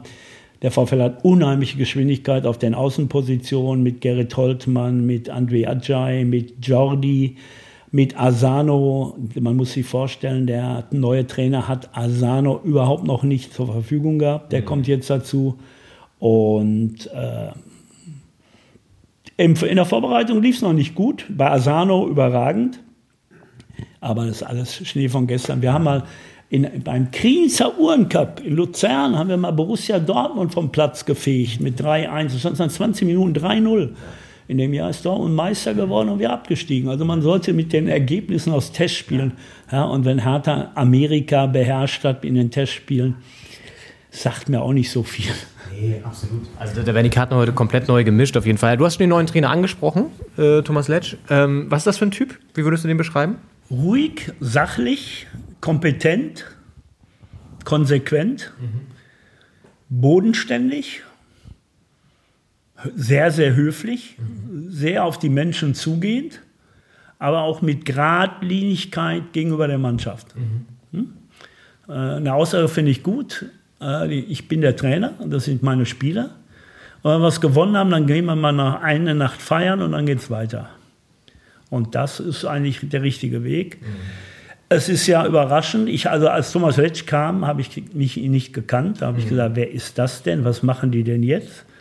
Das hat sich schnell geändert. Äh, und jetzt würde ich sagen, es war der richtige Wechsel zur richtigen Zeit, weil mit Thomas Reis wäre es nicht weitergegangen. Mhm.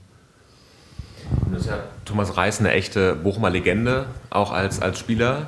Ähm, war das ein schwerer Start für, für Thomas Letsch, äh, quasi ihn zu beerben äh, als, als Ex-Spieler, der zum Coach geworden ist? Eigentlich nicht, weil, äh, tja, die Vorgeschichte, Thomas Reis, ich fasse sie mal schnell zusammen. Drei Wochen vor dem ersten Training war ich mit Thomas Reis und seiner Frau essen. Und nach der dritten, vierten Flasche Wein erzählt er mir, du Günther, eigentlich war ich schon weg. Ich sage, wieso? Ja, ich habe ein Angebot gehabt von Schalke 04. Äh, das haben die mir vorgelegt, das war so gut. Ich bin zum VfL gegangen und habe gesagt, ich möchte gehen, in den Vertrag auflösen. Und dann haben die gesagt, nein. Habe ich gesagt, Thomas, ist das jetzt dein Ernst oder willst du mich jetzt testen? Nee, das ist mein Ernst. Und ich sage, Thomas, dann wünsche ich dir von ganzem Herzen, dass das niemand erfährt, weil wenn das jemand erfährt, bist du hier kein Trainer mehr. Und ich war in dem Glauben, dass er mir das alleine erzählt hat. Und ich habe natürlich gleich verdrängt und weggeschickt. Dann habe ich aber im Trainingslager gemerkt, dass da eine komische Stimmung war. Im Nachhinein habe ich erfahren, dass er es eigentlich jedem erzählt hat. Und da vom, einfach vom gesunden Menschenverstand sage ich, wenn, wenn ein Trainer vor der Mannschaft steht und sagt, wir müssen zusammen nochmal diese tolle Saison wiederholen und alle wissen, dass er schon mit Schalke verhandelt hatte und schon weg wollte, ist die Glaubwürdigkeit des Trainers dahin. Ja, jetzt haben wir die ersten Spiele verloren, zum Teil mit katastrophalen Leistungen, zum Teil auch ein paar knappe. Und nach und da musst du nach sechs Spielen mit null Punkten musst du reagieren. Ja, und dass er dann äh, zwei, drei Wochen, vier Wochen später bei Schalke landet, das war nun wirklich keine Überraschung.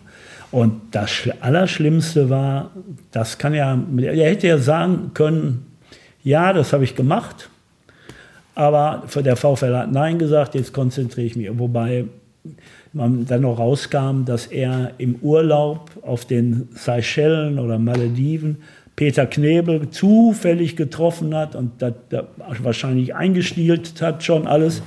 Unfassbar. Und dann, und das war die eigentliche Katastrophe, tritt er vor die Presse und dementiert dass er mit Schalke verhandelt hat, sagt, das Lüge, das würde gestreut, das hätte, nein, er hätte nicht mit Schalke gesprochen und links, vielleicht hat er ja sogar gemeint, dass sein Berater mit Schalke gesprochen hätte, also hat das Blaue von mir, hat das von sich gewiesen und hat gesagt, er würde hier denunziert.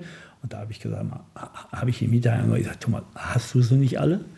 Ja, und, da, und da war er auch nicht mehr zu halten. Und das hat ihm auch keiner übel Und da gab es dann, nach, am, am Anfang gab es ja noch Zweifel, ja, aber als ich mich dann gefragt habe, ich sage, ich sag, ich sag, ich sag, das stimmt. Woher weißt du das? Ich sag, kann, kann ich nicht sagen, das stimmt. Weil ich natürlich, wenn ich sage, ich sage nichts, dann sage ich nichts.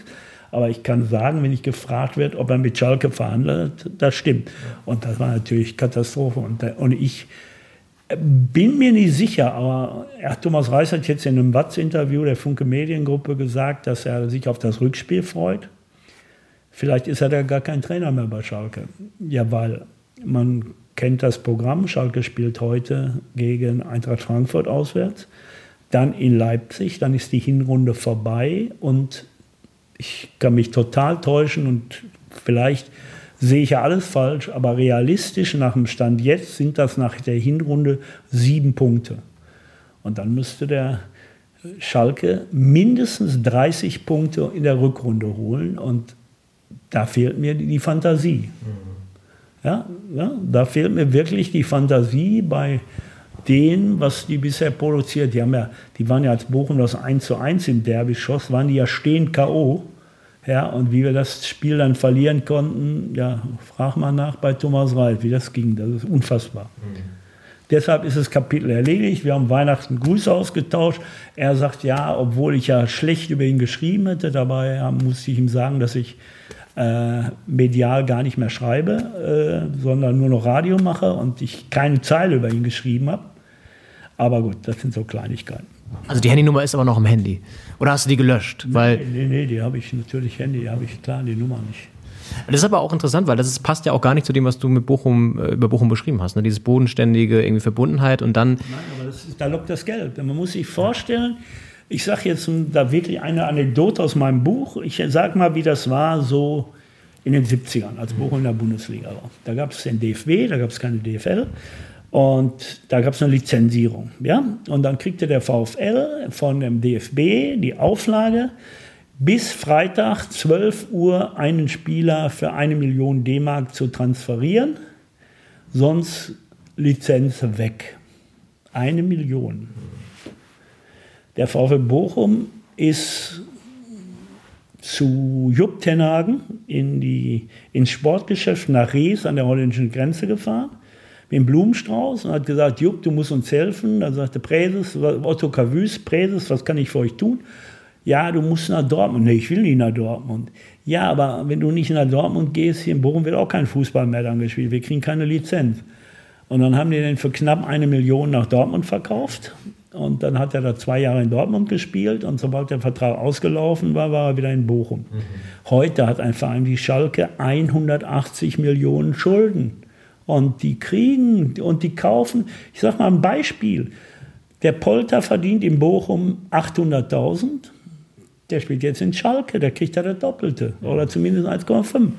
Thomas Reis kriegt in Schalke das Doppelte. Die, die, zahlen weiterhin, als ob es kein Morgen wäre und da greift keiner ein. Und mittlerweile glaube ich auch, dass das auch an den Fernsehsendern liegt.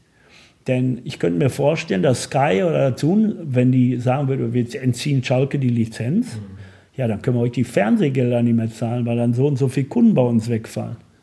Und das ist, das ist, das ist eigentlich ist, ist, man, wenn man sich mit Fußball beschäftigt, äh, bekloppt.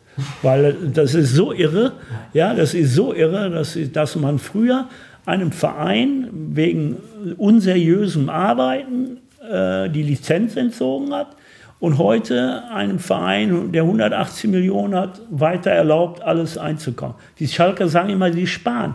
Jeder Mitarbeiter, der beim VfL erfolgreich ist, wir hatten einen, einen äh, Sport-Reha-Trainer, äh, ja, der ist nach Schalke gegangen, der ist in Schalke jetzt da Direktor geworden in seinem Bereich.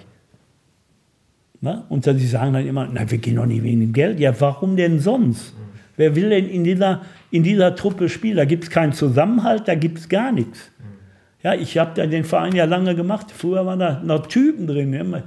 Mit Jiri Nemec, Olaf Thon, Abi, zu denen habe ich alle noch Kontakt. Aber heute Schalke, das ist ja schon ein Wunder, wenn die überhaupt, äh, wenn die überhaupt den Namen richtig aussprechen können, Schalke 04. Wenn die sagen, FC Schalke, die, Identifikation null. Und das ist ja anders. Und wir haben ja jetzt zum Beispiel wieder einen, der jetzt mit hohem Alter unser Kapitän nochmal verlängert hat und beim VfL Bochum bleiben wird. Das ist ja eine Ausnahme. Mhm. Wir haben in der Bundesliga noch Spieler, die acht, neun Jahre mal im Verein spielen. Mhm. Na, und das ist natürlich auch das Beratertum. Ich, ich gehe hier 500 Meter, 800 Meter weiter ist das Jugendleistungszentrum. Da schaue ich mir die Jugendspiele an. Ja, da stehen mehr Berater als Eltern. Ja, und dann wurde in Bochum einmal gefordert, wir müssen wieder eine zweite Mannschaft haben. Für einen Verein wie Bochum halte ich eine zweite Mannschaft für unsinnig. Weil wenn der dreimal den Ball trifft, sagt der Berater, du spielst doch hier nicht in der zweiten Mannschaft, du gehst dahin. Ja, und dafür ist eine zweite Mannschaft kostet mindestens 1,5 Millionen.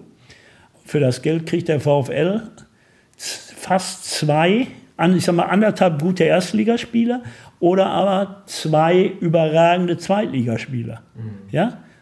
Die musst du aber erstmal daraus produzieren. Und der VfL siehst ja, du hast ja jetzt Bella Kotschap verkauft, hast jetzt schon wieder zwei Spieler aus der Jugend, die beim VfL einer hat schon gespielt, Tim Oermann, der andere war jetzt mit dem Trainingslager, also da kommt ja immer was nach und dann hast du ja auch noch die Möglichkeit, das auszuleihen. Aber eine zweite Mannschaft ist für einen Verein wie der VfL Bochum äh, Luxus. Mhm.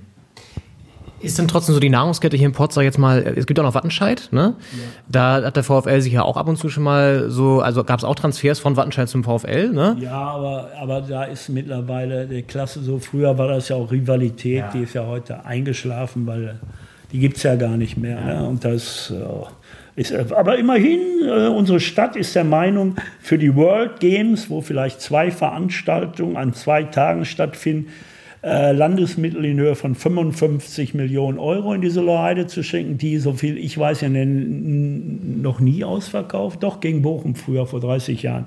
äh, die, wo im Schnitt 1000 Leute kommen. Waren auch schon mal 6000 da und bei Leichtathletikmeisterschaften 8000. Da werden jetzt 55 Millionen reingesteckt für diese World Games, die da irgendwie kommen. Und mit Logen, ja, und äh, der VfL Bochum musste einen VIP-Raum schließen, weil die Stadt keine anderthalb Millionen hatte, um die Brandschutztüren zu erneuern, seit Feuerwehrauflage. Das sind so die politischen Gegebenheiten in Bochum. Und da kann man auch nur mit dem Kopf schütteln, aber das ist ja mit vielen Sachen im Moment so. Ja.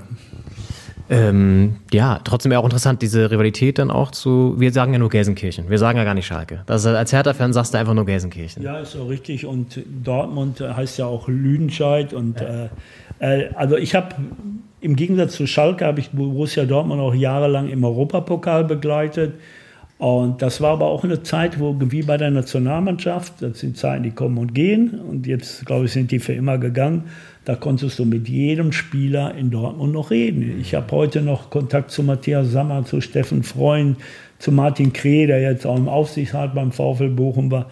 Heute zu den Spielern. Null, null. Ich, jetzt ist noch der Rauball im Ruhestand, mit dem kommt man noch reden. Und dann ist jetzt vielleicht noch der Kehl da, aber so ein Watzke ist nicht, mal, nicht mehr meine Welt und ich bin froh, dass ich hier in so einer Oase noch weiter arbeite, sonst hätte ich schon längst Feierabend gemacht.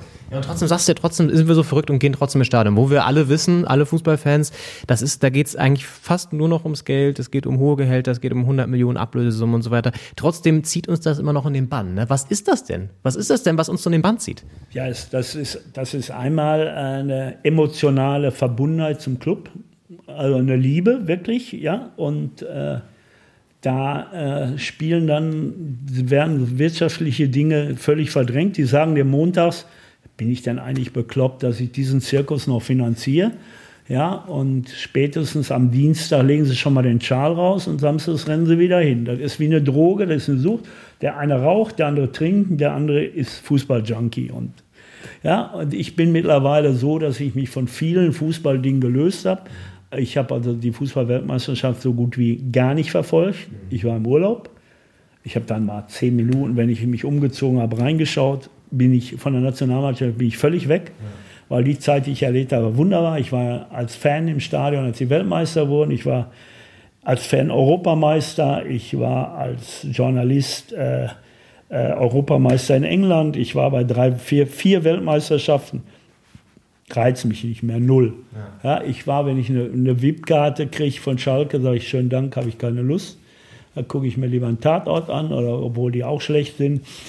Und, äh, und ich gucke viele, eben auch viele andere Sportarten. Ja. Ich bin Eishockey, leidenschaftlicher Eishockey durch meine Zeit, als ich DEG übertragen habe. Ich habe also auch Fußball und Handball früher übertragen, äh, Fußball, Handball und Eishockey übertragen. Ich habe sogar Tischtennis und Hockey gemacht. Aber da bin ich jetzt weg und gestern Abend habe ich auch nicht Bochum Bayern geguckt, sondern ich habe geguckt Düsseldorfer EG gegen Kölner Haie ah auf Magenta. Und weil ich keine Zeit und Lust hatte, da jetzt hinzufahren. Also ein bisschen Distanz habe ich gewonnen, die, die ist beim VfL aber nicht gegeben, weil es, ich habe mein Hobby zum Beruf gemacht, das ist jetzt mein Leben und ich, ich kenne alle und mich kennen alle. Und Familie. Familie. Und wie würdest du es beschreiben, um so ein bisschen so jetzt äh, den Bogen zu schließen und ähm, zum, zum Ende zu kommen? Äh, wie so läuft so ein Spieltag ab? Wir sind jetzt hier, lass mich kurz schauen. Naja, es ist 11.11 Uhr. .11. Oh, das ist natürlich hier. Was ist Bochum eine Karnevalstadt auch? Nein, nein, nein überhaupt nicht. Gut. Äh, aber nicht, nicht äh, relevant. Okay. okay. Gut, dann können wir das ausklammern. Aber es ist jetzt so rund um Mittag langsam. Wie, wie läuft das hier ab? Spieltag, wenn 15.30 Spiel ist? Äh, ja, 9.40 Uhr in der Regel Live-Schaltung zu Radio Bochum, dann äh, vorher Frühstück. Ja, meine Sachen, die habe ich vorher immer schon liegen. Dann, so wie jetzt gerade, habe ich Fernseher an, schaue jetzt in den Wintermonaten Wintersport. Ja. Dann fahre ich um 13 Uhr mit dem Taxi zum Stadion, äh, schließe meine Ausrüstung an, bin dann ab äh, 13.30 Uhr im VIP-Raum, weil ich äh, eine Karte habe, weil ich vor Corona immer vor und nach dem Spiel den Talk moderiere. Mhm. Da treffe ich mich dann mit Freunden für wichtige Gespräche, weil neben meiner Tätigkeit als Radioreporter mache ich auch noch Marketing für Reviersport und Reviersport Online. Ja, und dann fange ich um ja, so 10 nach 3 mit der ersten Einblendung an, so einen Vorbericht. Ja, und dann mache ich noch ein Video, kurzen 30 Sekunden für Instagram, für Radio Bochum. Und ja, und dann geht es um halb vier los. Dann und nach dem Spiel äh, Mixzone, dann Pressekonferenz und alle Spieler, die nicht in der Mixzone sind und in der Pressekonferenz, die fange ich im, oben im VIP-Raum ab. Mhm. So dass ich also, und dann schicke ich die O-Töne an meine Zeitung, die auch einen da haben, aber die an, eben an, an, da nicht reinkommen und an Sachen kommen. Und dann schicke ich die O-Töne ans Radio. Ja, und dann bin ich, bis der VIP-Raum schließt, da. Dann fahre ich nach Hause. Und wenn die heute gewonnen haben, dann fahre ich, treffe ich mich irgendwann mit dem Finanzvorstand. Der hat Gäste aus Berlin in unserem Lieblingsrestaurant. Und wenn die nicht gewonnen haben, dann schaue ich mir um 20.30 Uhr Handball Deutschland gegen Niederlande an. Das klingt auch Und morgen früh dann wieder Radio, ja. Dann ist ja schon, dann fahre ich zum Training, weil wir haben eine englische Woche und dann hole ich mir schon den einen oder anderen O-Ton, den ich auf dem Handyweg nicht kriege. Ja.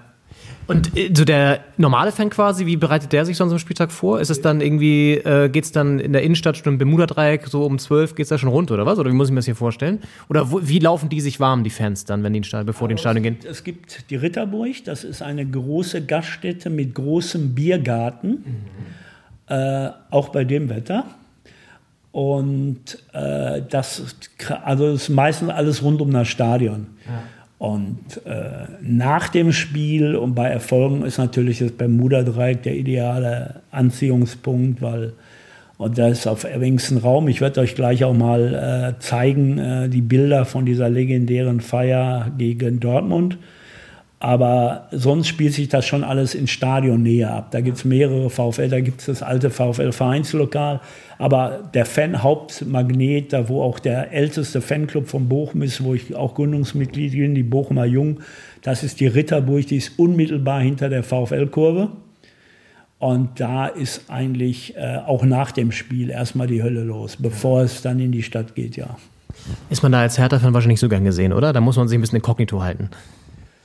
Oder würdest du sagen, ihr seid so gastfreundlich, dass man da auch mal Hallo sagen kann? Also das äh, kommt drauf an. Es gibt Vereine, die da sich da nicht sehen lassen sollten.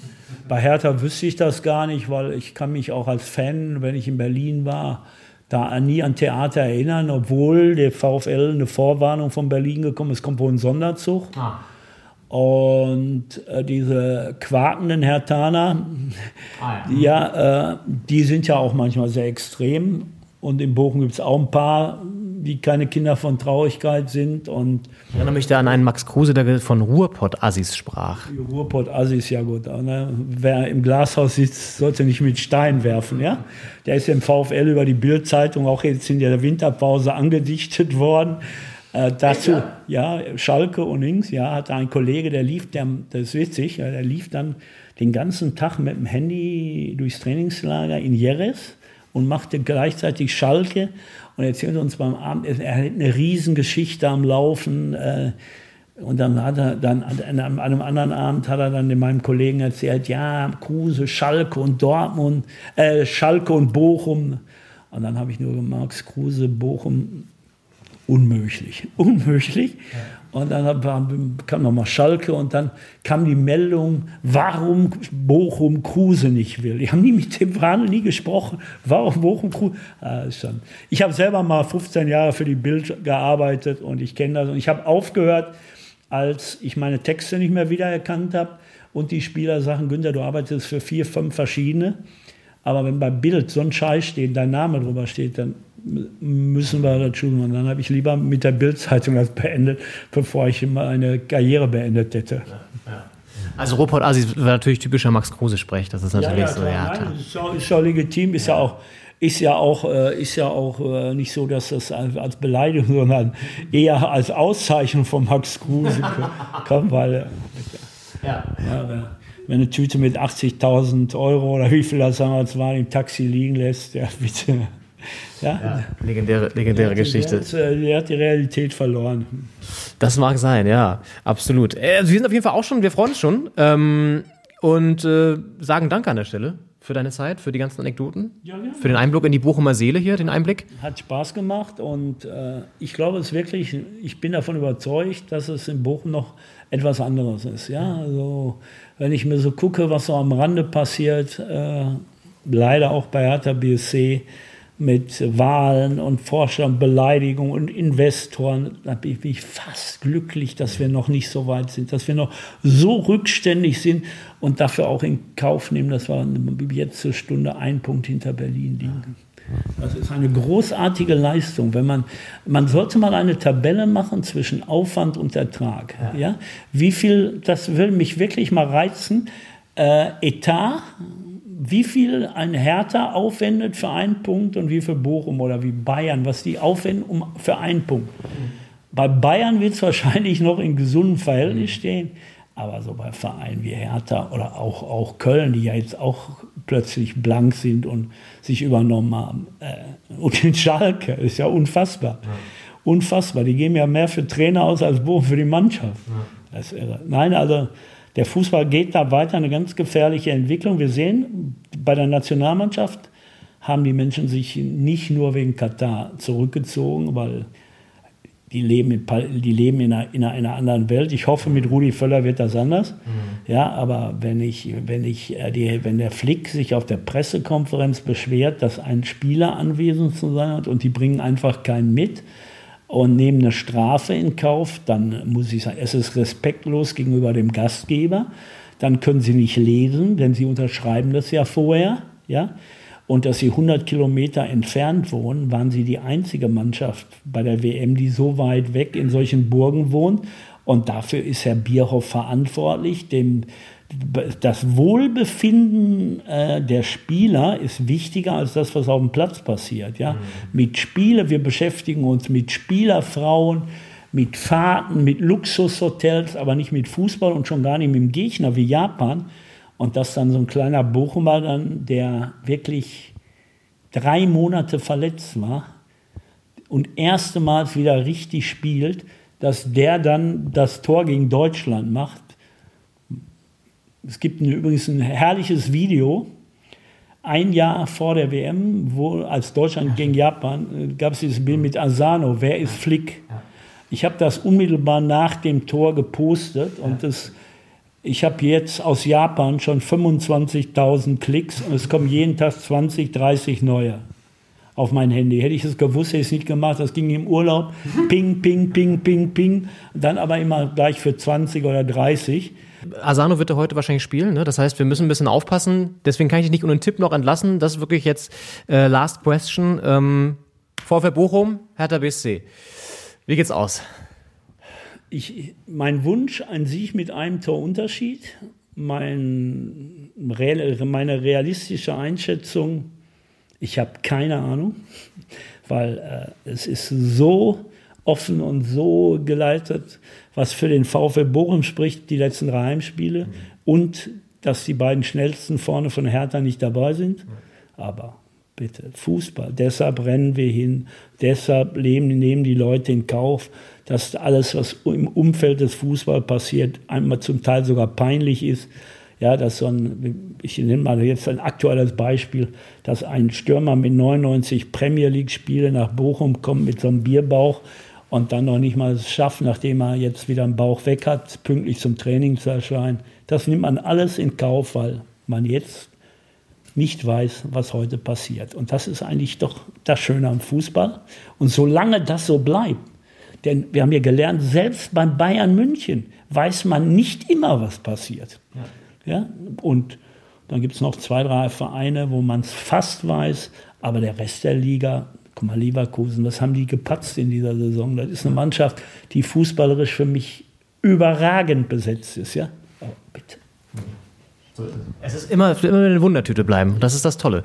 Wir freuen uns auch schon aufs Stadion und äh, könnten ein Ticken kält, äh, wärmer sein. Ähm, aber das nehmen wir alles in Kauf. Und dann, wir schreiben nachher mal. Ne? Hat Spaß, hat Spaß gemacht. Fand ja. ich auch. Sehr schön. Viel Spaß im Stadion später. Danke.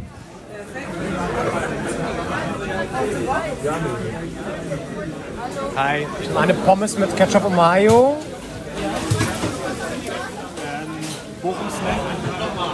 Ja, Leon, hier äh, steigt die Stimmung langsam. Wir haben jetzt ähm, kurz vor 14 Uhr und äh, befinden uns wieder im Bermuda-Dreieck. Naja. Wir sind noch, noch sind wir an der Oberfläche, noch nicht verschollen. Und wir sind in einer Institution gelandet, die auch an Spieltagen, wie man sieht, sehr stark frequentiert wird, sehr beliebt ist. Im Bratwursthaus. Im Bratwursthaus in der Bochumer Innenstadt. Und warum sind wir hier? Weil es hier natürlich den Klassiker gibt. Den altbekannten Bochumer Klassiker, der auch in Berlin eine sehr große Rolle spielt in der kulinarischen Versorgung. Und zwar, was essen wir gerade, Henning? Die gute alte Currywurst. Ja. Und äh, mit Pommes, Mayo. Und die Schlange schlängelt sich hier wirklich von, von der Bude bis auf die Straße. Ja. Und Das ist, glaube ich, echt so ein Ding, so vom Spielen, dass wir eine holen. So. Ähm, du musst sagen, wie die Currywurst schmeckt. Ich habe nur Pommes. Ähm, Das stimmt. Ich bin vegetarisch unterwegs. Du hast äh, den ganzen Klassiker sozusagen. ich äh, bin in die Vollen gegangen. Ich, ich finde sie sehr lecker. Ähm, ich, ich möchte mir da jetzt, ich habe in Berlin auch schon oft Currywurst gegessen, aber ich, ich möchte mich da, weiß ich nicht, ob ich mich da, ich glaube, ich möchte mich da enthalten. Hier ist ja eher eine Bratwurst, die dann sozusagen. Mit Currysoße. Ja. Ja. Also es ist ja nicht dieses. In Berlin ist ja sozusagen dieses, diese komischen geraden Dinger. Ja, das stimmt. Oder halt mit Darm, dann ist es auch wie eine, wie eine Bratwurst, aber hier ist ja wirklich Ja. meist auch Bratwursthaus. Also hier ist eine Bratwurst, wo dann Currysoße draufkommt. Wie ist die Currysoße? Das ist ja am entscheidendsten. Die ist sehr würzig, nicht besonders scharf. Aber ich bin auch, ähm, ich mag es gar nicht so scharf, deswegen finde ich es sehr gut. Ja. Ich sagen, die Pommes sind wirklich sehr gut. Was mich ein bisschen stört, ist sehr viel Soße drauf. Also die haben wirklich, so das ist ein klassischer, ein klassischer Fehler, finde ich mir bei so Pommesbuden. Wenn die die kompletten Pommes ertränken mit Mayo und Ketchup. Dann denke ich mir, das macht doch einen kleinen Klecks. Und wenn ich noch mehr will, dann hole ich mir nach. Aber so schmecke ich diesen Grundstock der Pommes kaum raus. Aber es ist knusprig, es ist, es ist gut. Mm. Ist natürlich hier auch ein Riesenladen, der mittlerweile wahrscheinlich kommerzialisiert ist. Aber wir versuchen nochmal so kleine Buden aufzu... Äh, wie sagt man? Aufzutun, aufzufinden, aufzustauben? Wie sagt man denn? Aufzutun. Nö. Ja? Achso, äh, aufzutun, also zu Ja. finden oder zu, zu öffnen? Ja. Nee, so- Aufzutun, ja. Aufzustöbern, glaube ich. Das Ja. war das Wort, was ich suchte. Ja. Ja, haben äh, noch die Worte von Günter Pohl im Ohr, der ja sagte, äh, Fußball, die Droge, das wird es dann gleich ins Stadion spülen. Wir müssen gucken, ob wir mit, der, mit den Öffis fahren oder zu Fuß gehen, gar nicht, wie weit das ist. Und dann, ja, ist es auch bald schon soweit, dass eine sehr berühmte Hymne ja erklingen wird. Auf die freue ich mich schon besonders. Bis dahin müssen wir im Stadion sein. Auf jeden Fall. Das ist also selten war die Vorfreude auf die Stimmung vor dem Spiel so groß wie jetzt hier in Bochum. Das ist ein besonderes Stadion, wir sind zum ersten Mal da.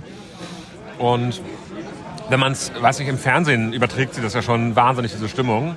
Und dann Spiel aus Bochum da irgendwie am Abend, Samstagabend irgendwie da mit Flutlicht und da die 26.000 Fans die Hymne schmettern von äh, Herbert Grönemeyer. Dann kommt da schon echt äh, Gänsehaut auf. Ich freue mich da auf das Live-Erlebnis jetzt.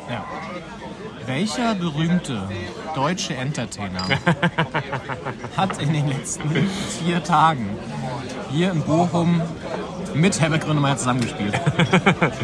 Äh, Olli, weißt du's. Olli Schulz. Ja. Nein, es ist Jan Böhmermann. Wir haben ja noch eine Frage offen äh, in Bezug auf das weltbekannte Musical Starlight Express, Richtig. die mich auch ein Superlativ halten. Das Theater liegt direkt, also unweit des Stadions. Ja.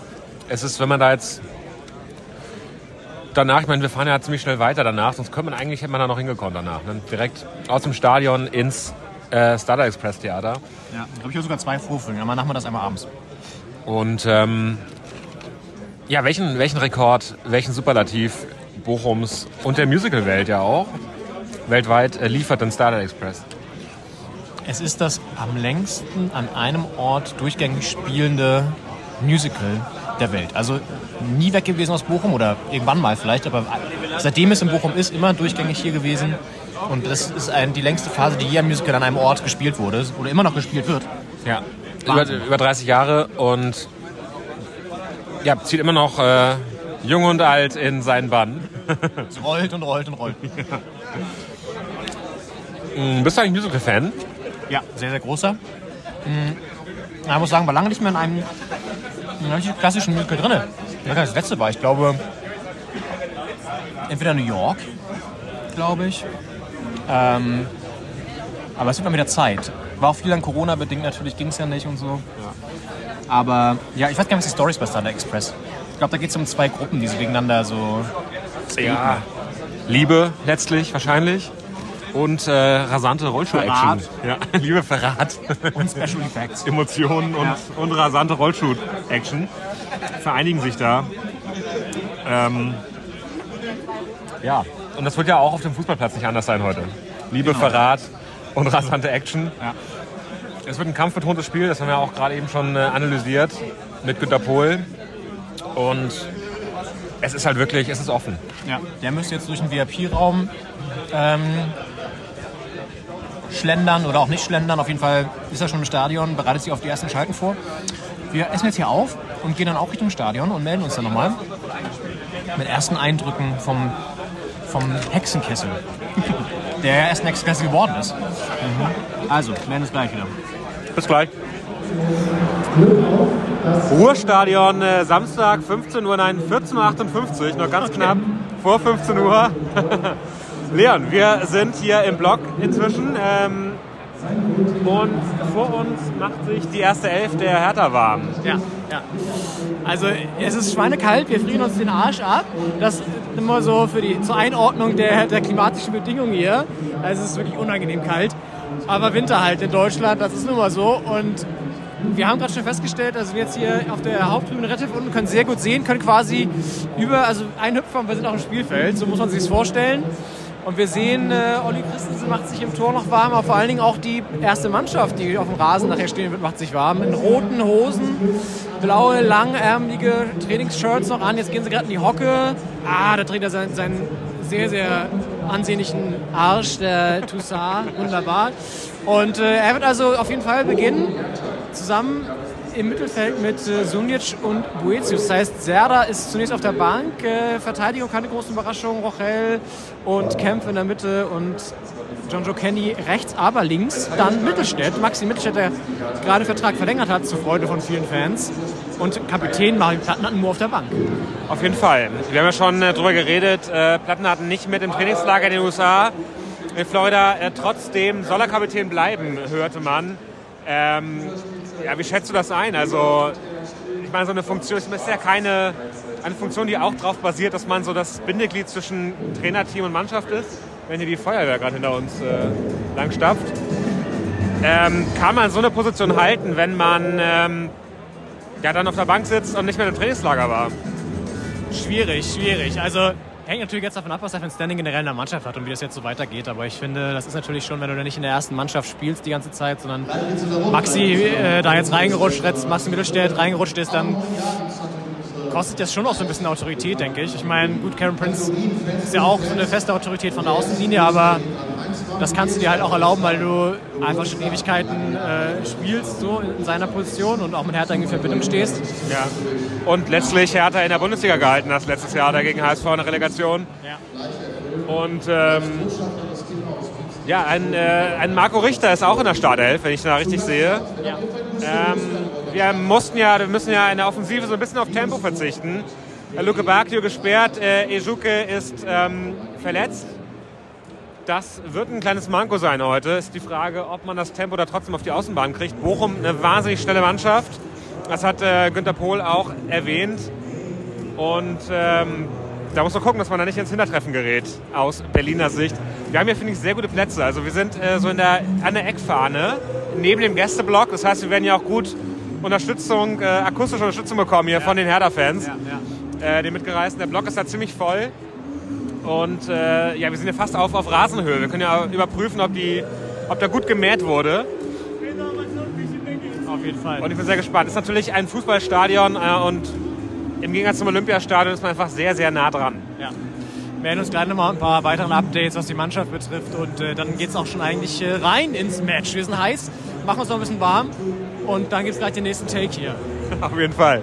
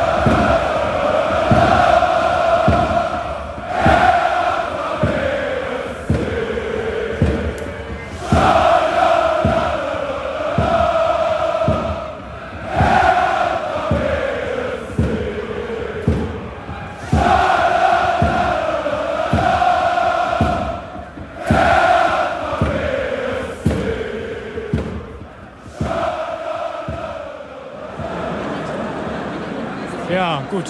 Laufen wir schon? Ich glaube ja, na ja, wir laufen schon. Es ist äh, Halbzeit im Bochumer Ruhrstadion.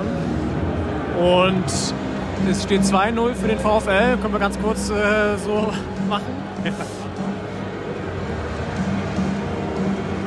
Gar nicht mal so ein sehr einseitiges Spiel, aber einfach sehr effizient auch von den Bochumern. Es gab eigentlich erstmal den Führungstor für die Hertha, aber dann zurückgenommen, Videobeweis, war wohl im Aus der Ball vorher. Dann relativ schnell das 1 zu 0 für Bochum.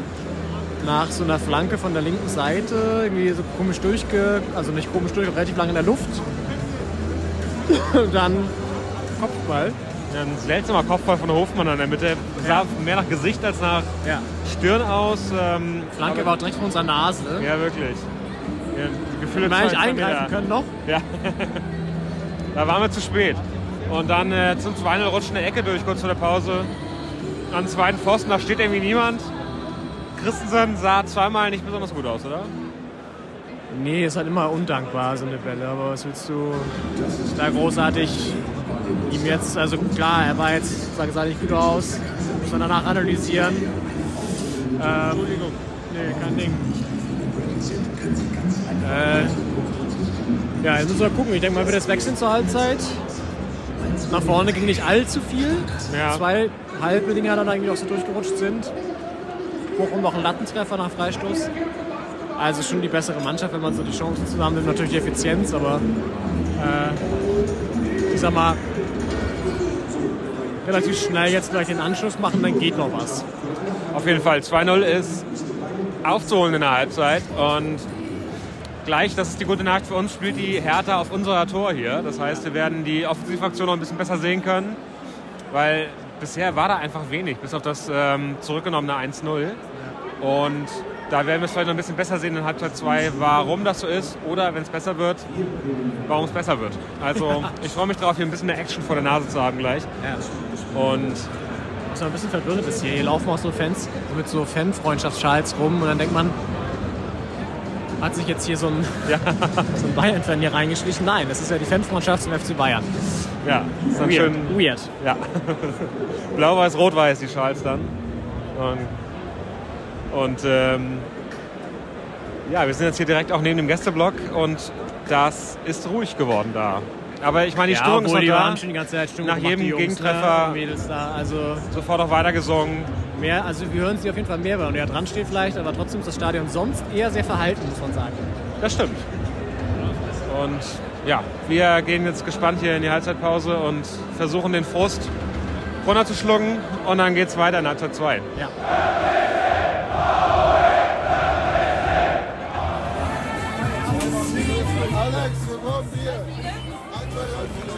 So, ich habe nochmal angemacht, den Apparat, Henning. Muss das sein?